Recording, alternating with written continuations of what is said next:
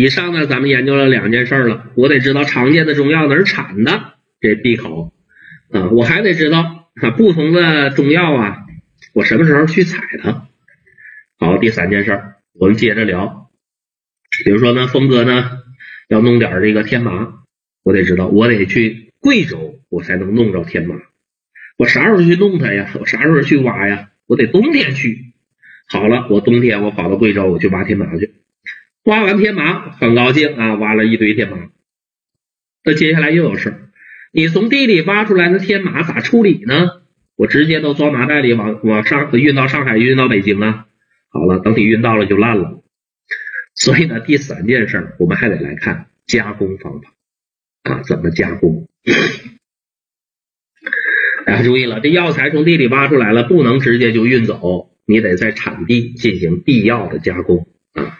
怎么加工呢？大家注意了，一般的话呢，是不是都得把这药材给它晒干呢？是不是得把它干燥，把去把它水分去除掉？不去除水分，不干燥的话，是不是运输的过程中就烂了？好了，大家注意了，药材的干燥，中国药典对药材的干燥方法这是有规定的，有说道的。比如说，如果这个药啊可以烘，可以晒，也可以阴干。你怎么弄干都行，像这样的药，中国药典里就这么写了，说此药材应该干燥处理。如果药你查药典啊，药典里如果说了这个药材可以需要干燥处理，那好，那就是意味着你这药可以烘，也可以晒，也可以阴干。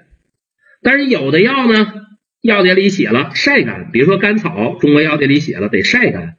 晒干啥意思啊？比如说呢，你从地里挖出来的甘草不能烘。不能烘的，用晒干来表示。还有的药材呢，不能烘也不能晒，这样的药材，中国药典里就写了，这药材产地加工的时候得阴干或晾干啊。还有的药材需要短时间干燥的，中国药典里就给你写成暴晒了啊，或者是及时干燥。所以呢，你得知道这啥术语啊，啥意思？因为你查药典，不同药这个药典里不同的药材啊，干燥的方法不一样。啊，有的有的药呢，中国药典里写叫干燥，有的写晒干，有的写阴干，啥意思得弄明白。好了，一般的药材啊都得进行干燥啊，一般的药材都得进行干燥，这几个术语啥意思弄明白？那回过头来，还有一些药材呢要用特殊的方法来加工，比如说有的药啊从地里挖出来一大块。一大块呢，这药我放在地上，它也干不透啊，那咋办？长得太大的药材，你要想把它去除水分，你就得切片。所以呢，大家注意了，长得大的在产地加工的时候，得把它切成片再干燥。比如说那何首乌这么大一啊，这么大一块，你怎么把它切片？长得大的、粗大的要切片。还有的药材呢，在产地呢就得蒸煮烫。一般含姜汁、淀粉或糖分较多的药材，需要蒸煮烫来加工。啊，把这药材蒸煮或烫完了之后，再把它晒干。啊，好了，大家注意例子，考点在这儿呢。谁是蒸的呢？天麻、红参得蒸。啊，天麻、红参得蒸。白芍得煮。啊，白芍得煮，而且白芍煮还得把那个外皮去掉。嗯，再比如说盐胡索也得煮啊，太子参烫烫太子嘛，太子参需要烫的，而且呢，这些含姜汁、淀粉或糖分较多的药材，又经过了蒸、煮、烫，把它蒸熟、煮透了之后，再干燥之后，注意了，凡是经过蒸、煮、烫再加工的药材，再干燥的药材，它的断面就会变成什么样？过后第四章咱们会学。有一些药材的断面是角质样的，啥叫角质样啊？我举个例子，比如说盐胡索呀、天麻呀，断面都叫角质样。啥叫角质样？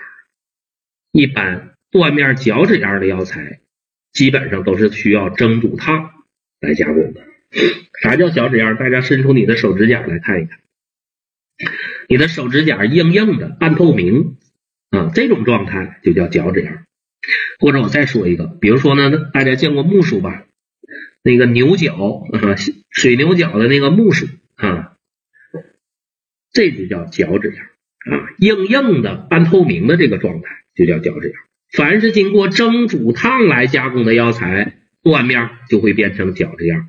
比如说这天麻，蒸完了之后再干燥的天麻，断面硬硬的半透明，这就叫角质样啊。好了，过后第学第四章的时候，我们会发现好多药材断面都是脚趾样的。那就说明这个药材在加工的时候是通过了蒸、煮、烫来加工。另外还有俩，比如说桑条硝、五倍子也得蒸，它俩为啥蒸呢？桑条硝是螳螂的软壳，五倍子是虫蛹，里边呢是有虫卵的，所以呢桑条硝、五倍子需要蒸，那是为了杀死虫卵。好了，谁需要蒸、煮、烫来加工的？大家暂时先记这几个。啊，暂时先记这几个，过后学第四章咱们还学呢。那比如说呢，天冬啊，比如说天冬，再比如说什么百部啊、鹅珠啊、姜黄啊，这都是需要蒸煮啊，都需要蒸煮烫的啊。好了，还有的药材呢，在产地呢，从地里挖出来得揉搓啊，揉搓的目的呢，是把这个药材表面上那层疏松的外皮给它搓掉，让它皮肉呢能够。紧贴紧密贴合在一起，谁是需要揉搓的？这个例子也要记：党玉三搓，党参、玉竹、三七要揉搓，这叫党玉三搓啊，党玉三搓。好了，最特殊的，大家注意这个发汗。大家想啊，我不知道大家见没见过这个采药材？一般从地里挖出来的药材啊，一般来讲，从地里挖出来的药材呢，一般都平铺在地面上。让它尽早的晒干，但是注意了，有的药不是平铺在地面上的，有的药我从地里挖出来了之后，我故意的把它堆起来啊，把它堆成一大堆儿，我不把它平铺起来，我让把它堆起来，把药材堆积放置。大家想一想，你把这药材堆起来了，这药材里边的水分呢，它不能及时的向外扩散，它就一点一点的向外扩散。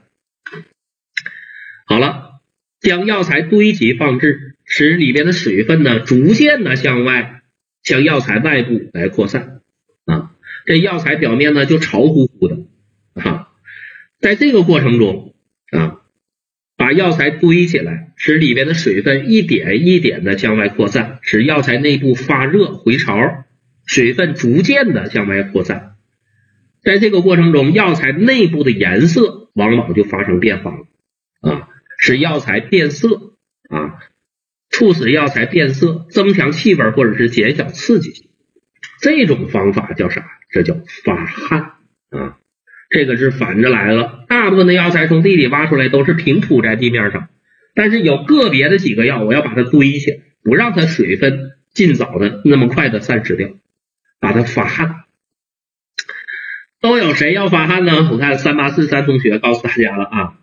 零度不断弦儿啊，大家可以记口诀啊，可以记度悬铃断后，度重悬深茯苓续断后破，这叫杜悬铃断后。或者你可以记零度不断弦儿，零度度呢是后谱，断呢是续断，弦儿呢是悬身，你咋记都行啊。你记杜悬铃断后也行，肚子上悬个铃铛来断后啊，杜悬铃断后。或者是零度不断弦儿都行，把这几个药谁发汗的要记。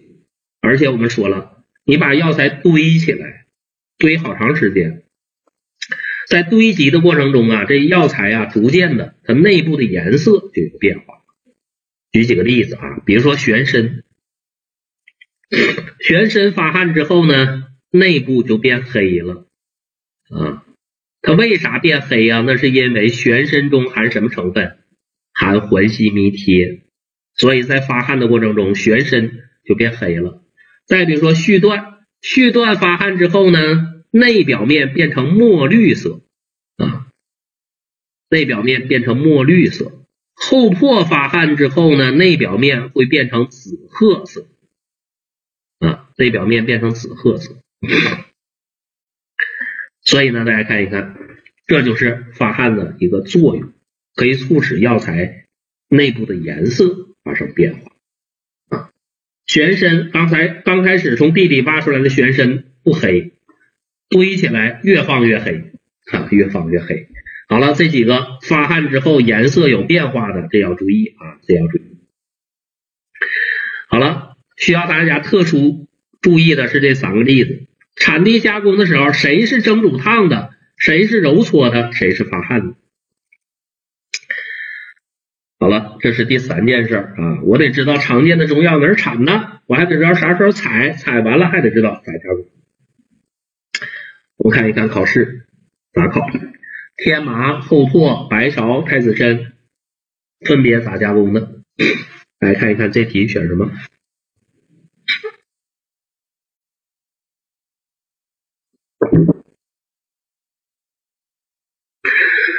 天麻、红参整的，厚破发汗，白芍、盐胡索煮的，太子参烫。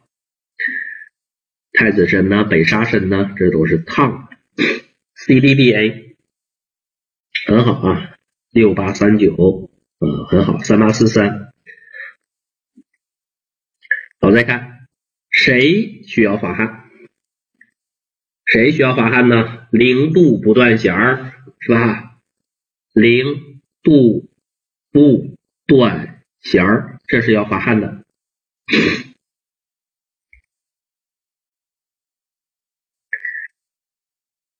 好再看含姜汁、淀粉或糖分较多的药材，一般需要咋加工？含姜汁、淀粉或糖分较较多的药材，一般蒸煮烫，而且呢，蒸煮烫完了之后变成角质样。哈，个儿大的得切片，哈，个儿大的得切片。将药材堆积放置，使其发热回潮，内部水分向外挥散，这叫啥？这就叫发汗。E A B 啊，E A B，好了，大家请看，在产地加工过程中，要煮的是谁？要发汗的是谁？蒸天麻，煮白芍，对吧？白芍、盐胡索，这是属的，发汗的茯苓要发汗。好了，以上呢，这是我们第二章的第一节，研究三件事儿。第一件事儿，你得知道常见的中药哪儿产的，你得知道每个省都产什么药。第二件事儿，你还得知道这个药啊，知道哪儿产的了，你还得知道啥时候去采，采收的事儿。第三件事，采完了之后，你还得知道它在建，它在产地是怎么加工的。但是在这儿我强调一下啊，我们现在讲的加工。产地加工呢，是把药材从地里挖出来，简单的粗加工；而后边的什么麸炒啊、醋制啊、断萃呀，那是中药炮制，那属于精加工。所以呢，产地加工和炮制俩概念啊。产地加工指的是粗加工，后边第三节我们学的中药炮制，那叫精加工啊。好了，第二章的第一节仨考点。尤其是第一个常见的中药哪儿产的，每年必考啊，每年必考。这三件事儿我说明白了吧？其实就是三张表。产地是不是每个省都产什么药？是不是有一张表啊？什么时候采？是不是有一张表啊？加工方法是不是一张表啊？所以一般考点我都用表格的形式给大家体现了。好了，第二章的第一节咱学完了。